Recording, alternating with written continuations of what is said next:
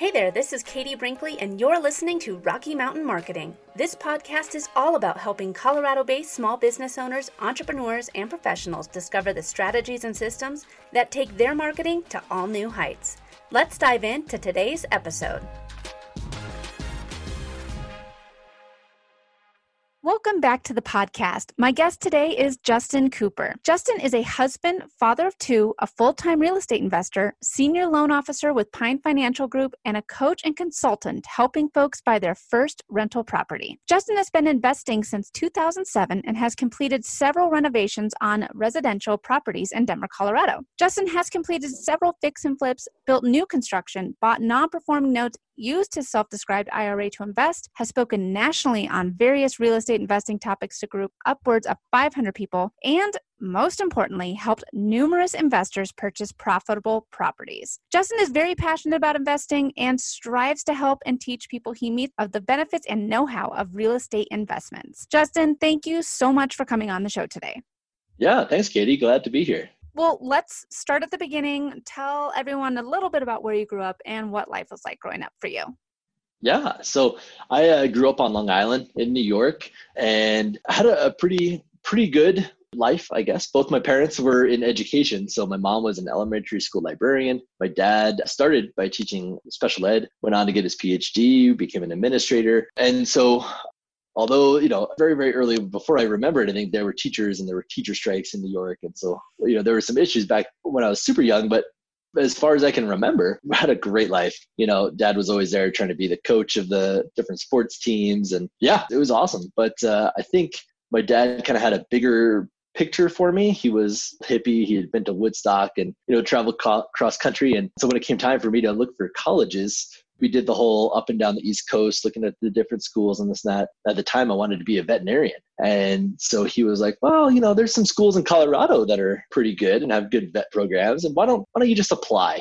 Just see what happens. I was just and, thinking, I'm like, hmm, CSU. that's, yeah. And so I got in early admission at CSU, Colorado State. So my dad's like, well, you know, we got this February break. Why don't we go out and visit? And February can be a rougher time here. Everything's brown and windy and cold. But compared to Long Island, you know, with the mountains right there, it was it was like a revelation. I'd never really been to the Rocky Mountains, and so basically signed up right then and there. And that's what got me to Colorado. And part of Dad's master plan, I think, I've never confirmed it with him, but I'm pretty sure it was let's get Justin to Colorado, and then when we retire, we'll go to Colorado. And then hopefully my brother Chris, uh, when he graduates from college, he'll come out here and that is exactly how it played out. So I don't know if that was his plan or not, but that is what happened. And so all of us are out here now. And uh, yeah, I've been here. I've been out in Colorado since 1996. I was going to say, uh, take us through your career journey because you came to Colorado for veterinary school and here you are doing all this real estate investing. Take us through your career journey and how you ended up to where you are today.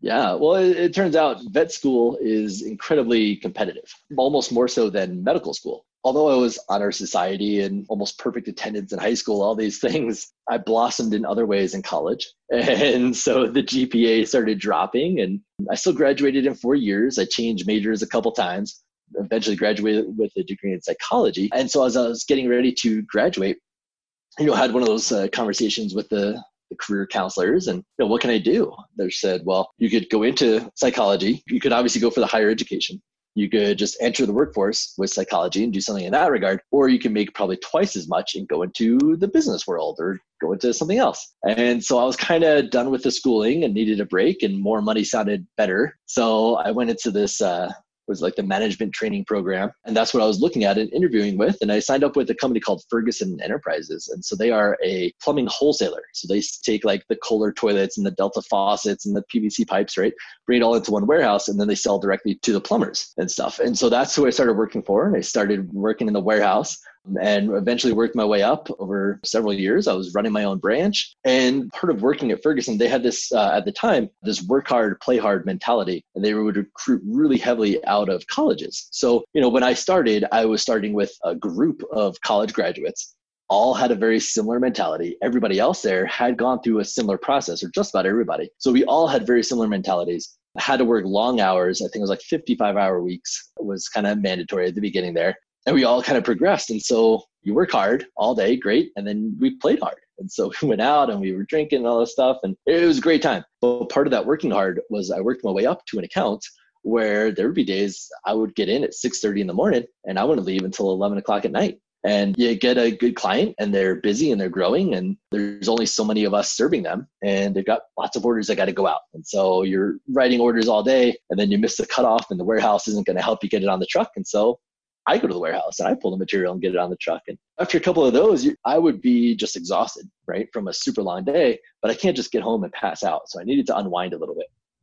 And so that led me to watching TV. And at 11, 12 o'clock at night, there's late night infomercials. So at the time, late night info was, well, I'm sure there are still a big thing, but we didn't have the internet like we do now. And so I started learning about funnels and marketing and turned out infomercials are kind of like the top of the funnel. And that's there they were, right? The the real estate gurus sitting on the beach with the boats and the beautiful women. And I made all this money through real estate. I'm like, oh, that looks way better than me dealing with toilets and plumbers and all this stuff. And so I, I, got interested and I went to the next level of the funnel, which is the, the live infomercial, I call it, right? The two hour informational session at the at the hotels and I just started soaking it in. And of course that is the next step after that is the three day boot camp for X thousands of dollars. And, and I didn't have thousands of dollars. And so I just kept going to these two hour sessions. I found myself staying up late to watch when the next infomercial would come on because that would tell me when the next hotel session would be. And I was just soaking up all this information. And then it got to a point where one of these gurus was coming to town and they were going to do a bus tour at their three day weekend. And so, not just sitting in the classroom, so to say, learning, we're going to go out and actually look at the properties. And so that really sucked me in. And I did as they teach using OPM, other people's money. And I called up my dad and said, Dad, this is the way, this is why, you know, I got to go learn this stuff. This is where I need to be going. And so I put half of it on a credit card and I borrowed the other half from him. And I went to that three day weekend and I got on the bus and I realized I was just in way over my head because a whole new kitchen, whole new bathroom, you know, as we're looking at these potential fix and flips. And I had to borrow money just to get on that bus. There's no way I could afford all these work to be done. So it was a little frustrating, but how can I learn? How can I make this work? And so back to learning and studying more. And so then 2007 comes, and I just met my now wife, and we're both competitive people. And she wanted to buy a house and fix it up as she lived there. And I wanted to buy a house, fix it up, and sell it. And so I think there was this friendly competition that kind of ensued. And we both went out, bought houses within three months of each other, both fixer uppers. And it turned out we were also at that stage in our relationship where we moved in together. And so I bought this house to fix and flip, but at the same time, I moved in with my girlfriend who wanted to fix up her house. And so, did I want to be in a cold, lonely, empty house all by myself working on it, or did I want to be with my sweetheart doing things together? And so, lots of lessons learned on that. I put together a whole talk that could easily be expanded into a week long training of all the things I screwed up back in 2007, none of which were the market, although the market certainly had an effect on me. But I did lose money on that. But two things, I guess, came out of it. One, I married my wife. And so that obviously worked well. And then two, everything I had thought and hoped and dreamed that real estate investing could do for me became a reality, right? I lived it, I breathed it, I fell in love with it, other than the making money, right? I lost about $10,000, but everything else was just awesome. And so, okay, pretty big setback, but this is the direction I'm going to go. And so it still took a couple years. I was gun shy after that, right? But really that was that was now the focus. And so what could I do? I, I went through another career change and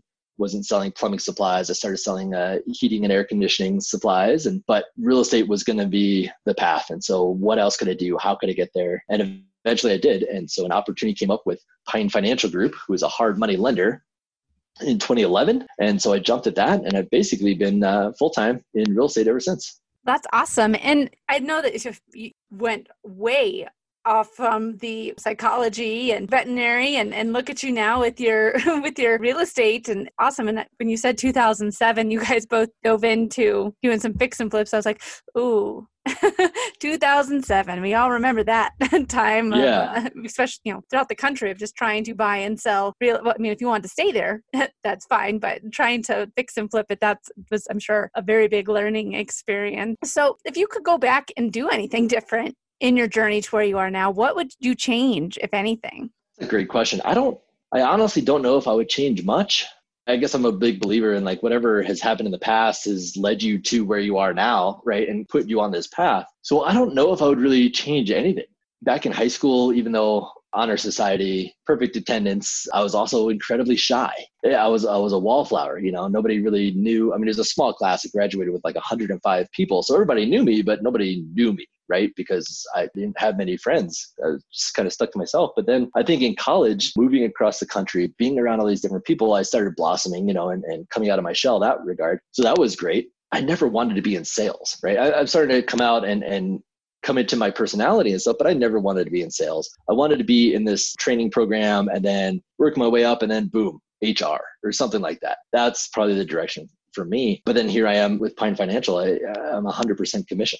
So uh, I'm all sales. The shy thing, what we do for business development, what we do to you know, get in front of and, and educate people on what hard money is and how to invest and all these things is we teach classes. You know, we educate. We put on full day events where we bring in investors and, and um, you know the, the folks who support investors like real estate agents and lenders for an all day event and you know, i've speak at the event i've emceed the event so i've spoken to 500 people very different from who I was at the beginning. But each one of these steps, you know, has helped get me to that level. If I just walked out of high school and got on a stage with 500 people, I mean, I probably couldn't even stand on that stage. My legs would literally have crumpled. So I don't know if I would change much. I mean, there, you know, a few things, try to learn a little bit better here or there. But as much as I am big on education and educating other people and reading and always trying to do the personal development for myself, a lot of times I need to actually go through the steps myself and make those mistakes to learn better. So I don't know if I would really change a whole lot from the whole thing.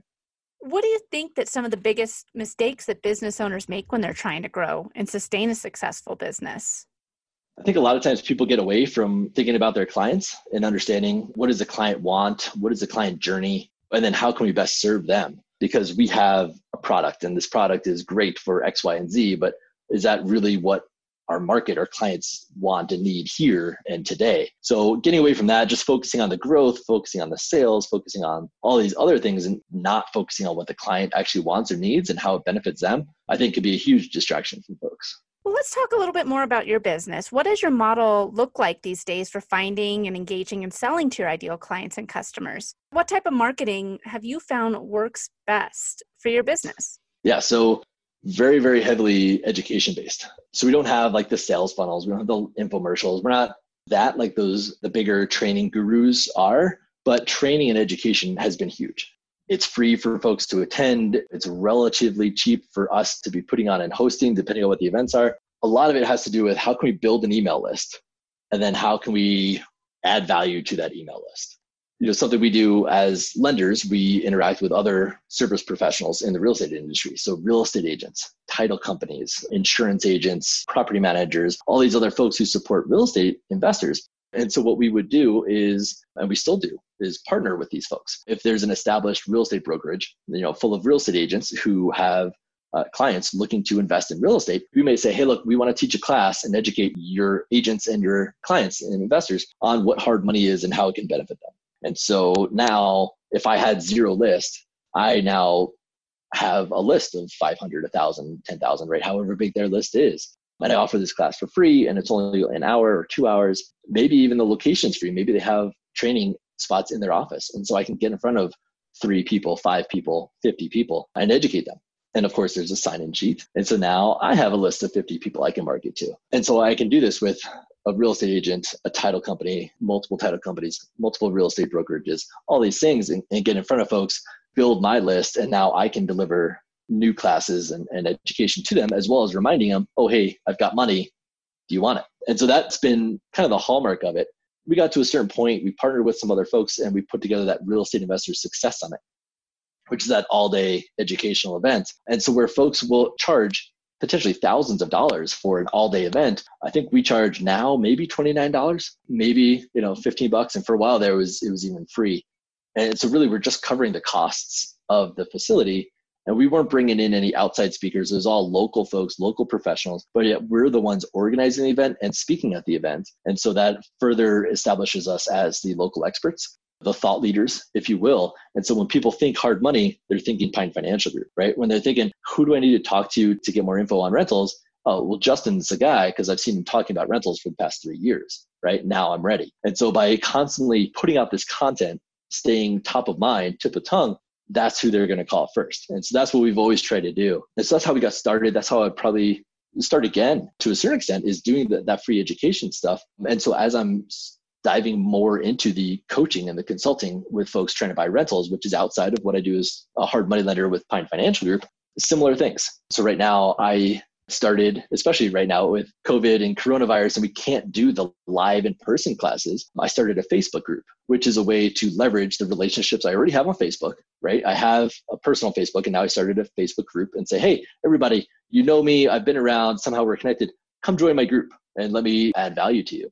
Just earlier today, an hour before we started recording this, we did a uh, Zoom lunch and learn and so that is not with any other partners, but Pine Financial has a pretty substantial email list. And we lend in multiple uh, markets across the country. And so now through technology, I'm not trying to organize a, a library event and hopefully 10 people come and join from our very local market here. I can touch all of our people across the whole country. And again, top of mind once a week we're doing these things to stay in, in touch with our folks and say this is what you should be doing or, or how it works or come just ask questions. Let's get together in a group format and ask questions. And so similar things in getting in and reaching out to folks to just educate them now have you found that with your facebook is your facebook group free or paid first of all? Uh, do you guys is it a membership for like $29 and you get access to the facebook group? Or do you offer this for free for any potential client or someone from your email list? Yeah, no, totally free. Totally free. Anybody can join. The more the merrier. We're just getting started. i have been trying to put together some content to figure out how we can, at least at the beginning, walk folks through a certain path. Obviously, once we've been up and running and new folks are joining, you're kind of in the middle of the conversation. So just kind of keep the, the momentum. But yeah, at the beginning, I'm still kind of building it out. We've got just under 100 members right now, but it's only been around for like a week. And so I'm pretty happy with the growth, and now I need to actually step up some content. But yeah, it's it's totally free. That is my next question for you because I think that a lot of people might sometimes forget about Facebook groups, and they're so important because you can really go in and speak directly to your potential clients, current clients, whatever. And Facebook business for you know business pages are the lowest spot on the algorithm, which stinks because there's so many businesses out there. But Facebook realized like main reason people are on Facebook is to see the cute cat photos and talk to their aunt and, and everything like that. Where Facebook groups, ever since they created that, that's like number two in the algorithm. And creating that fresh content every day, every week, is how you're going to grow and you're going to rank higher in the Facebook algorithm. So you can get more content in front of your audience. So how besides doing these, you know, lunch and learns, what other type of content have you found to be successful for your Facebook group? So, like I said, it's brand new. So, we're figuring it out. So, I'm putting the finishing touches on uh, a PDF, an ebook, whatever we want to call them these days. Kind of a, welcome to the group. You join the group. Here's kind of the the five quick start uh, steps to buying a first your first rental. And then so through that, just 10 pages long or something like that, but I'm outlining the five big steps. And then in the group, we'll be talking about each one of those five steps and diving deeper into the each of the five steps, you know. Repurposing um, content is is great. Totally. Then you can, like you said, each week, there you go. If you have five steps, there's five weeks of content right there where every day you can talk about one of the steps in a little bit more in detail. Totally. Um, so that is fantastic to repurpose an ebook, like you said. You can use that on your website to get more people on your email you know list right there. Like download our free ebook and then in your group you can go in and talk about it each week on one of the points from it. So that is fantastic that you're repurposing content because that's a great way to engage people and keep stuff fresh and keep the eyes on your page. Yeah, absolutely. I mean, that's and that's what Facebook wants, right? That's why it plays in well to their algorithm because Facebook wants eyes on Facebook so they can then make more money through their ads. And so if we are delivering more content through the groups or whatever else, we're keeping eyes on Facebook longer and that makes Facebook happy, which then of course will drive more traffic to our group because we're making more money for Facebook. So, yeah, absolutely. The more content we're delivering, the more engagement we get on Facebook, the happier Facebook is with us. And so yeah, it's it is interesting because I get pinged every day, multiple times a day, with people wanting me to to like their page. But in reality, if they had started a group with almost probably the exact same stuff, they could probably be getting a lot more eyes and potentially business through Facebook. That is a very, very strong point. And I think that it's great that you brought it up because business pages you post content and you create it and then people are like oh only seven people saw it and that's where you're like well it's because no one else is really talking social media is made to be social and if you're in a group, there's more conversations happening. You're more engaged with it. Where if someone were to post on a business page, commenting on a photo or something, who knows if the business is even actually monitoring it? Right. So, I mean, and that's just where Facebook groups, I feel like there's always conversations happening. And it's a great way to really hear the questions that your audience has. I mean, someone says a question in the group, and then you're like, okay, well, there's my next blog post because I, I know exactly what my audience wants to know more about. Yeah, exactly. And and when we're creating content, you know, a lot of folks get lost in the I have to create this content for everybody. You know, I'm trying to appeal to a thousand people. But in reality, if you just take like exactly what you said, this one question this one person had, there's a chance that five, 10, 100 other people have that same question. But if you write it directly to that one person, that one person is going to feel like I'm actually having a conversation with them. And then, of course, that will parlay into all these other people that are reading the content. And so instead of trying to be as generic, be as specific to that audience, and that will have a better effect. Now, are you promoting your group through email campaigns or how are you getting in touch with your clients and customers to let them even know about this this group? Yeah, so what I did was part of this whole being an introvert and uh, and faking the extrovert for the past you know 10 15 years.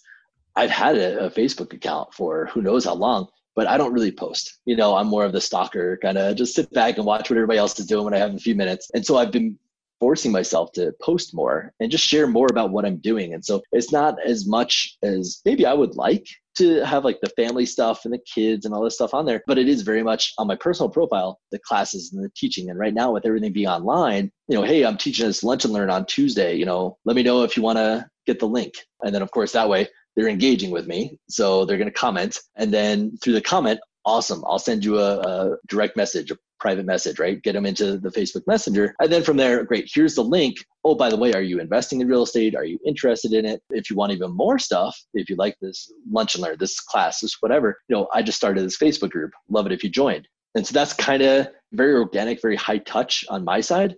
And I haven't tracked exactly how many people I invited. I, I started to, and then I just, I'm just blowing people up that I've been having these conversations with because I was having these conversations I then started the group and I went back to him and said, Hey, I just started this group. I know we chatted about this. Would love it if you joined. And I just almost copy and pasted, right? A little bit of personal touch if I could. And people were just joining left and right. So it's been awesome. But that's how I started getting in there. I haven't had any ads. I haven't done any email marketing. Something great about Facebook groups is you can ask three questions. And so one of them could be, What is your email address? Now, of course, you want to try and add value. Like for me, that PDF that I put together is adding value in exchange for that email address. But you can collect their email addresses through Facebook groups. And then, of course, now, what if Facebook shuts you down? What if the algorithm changes? Something like that right? You have hopefully your content is saved not just directly in Facebook, you know, someplace else you could repurpose it like you were saying. You also have this email list that you can, you know, do other things with. And so Facebook groups, it seems like it's going to be, has been, I'm just kind of getting into it more and more, but uh, lots of ways to, to really take advantage of it through, of course, delivering massive value and content. Well, Justin, before we finish up, is there anything that I didn't ask about during today's discussion that you think is important to share? Oh my gosh you know, I mean, I love to hear the sound of my own voice, so I could keep going forever, but which of course is weird for an introvert. No, I mean, uh, you know, if anybody's interested in, in investing in real estate, you know, I'd love to chat with you, talk to you more. If you're just looking to diversify outside of the stock market, depending on when you're listening to this, we've had quite a ride in 2020 at least. And so if you just want to diversify, not necessarily dump the stock market, but do something different, love to chat with you. Obviously, if you have no idea what hard money is and you want to learn about that, let's chat about that and how that can help people you know leverage higher and invest with less cash in their pocket if you want to be just slow and steady and just pick up a rental property or two would love to talk to folks about that. But uh, i love talking about real estate. It's what i do all day every day and, and i absolutely love it. So if anybody wants to talk about that please reach out. Happy to talk Awesome. Well, where can we find out more about you and your businesses online and, and find this Facebook group? Where should we send our listeners? Yeah, so the Facebook group is my first rental property. So facebook.com forward slash groups forward slash my first rental property. If you just want to dive right in and start having a conversation with me, you can go to callwithcoop.com and we can just book a time and, and, go from there. If you want to start seeing more about hard money and what that is and how it works, uh, Pine Financial Group has a great YouTube channel. Uh, we spent a lot of time putting in every Friday, we're putting out videos and content, somewhat short bursts to focus on respecting people's time.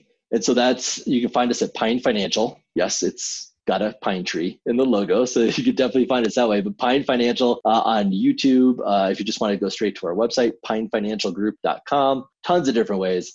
You probably just look up Justin Cooper somewhere on the Google. If you do, though, there's a, a child actor from the movie Liar Liar. His name was Justin Cooper. Ah. So yeah, that's not the me. Same, not the same Justin Cooper. No, no, no. uh, and then there's like if you go to justincooper.com, that's not me. That's like an artist in Europe. So oh. you may have to dig a little deeper, but I'm sure you can find me. awesome. Well, thank you again so much for coming on to the show today. Yeah, absolutely. Katie, thank you so much. It was great chatting with you. And if you're ready to take your social media to the next level for your small business, head over to my website and check out my free video training the three biggest mistakes small businesses make with social media and how to avoid them. Discover how to make your social media marketing stand out from the crowd online. Thanks so much for listening to this episode of Rocky Mountain Marketing. As always, I'd love to hear from you.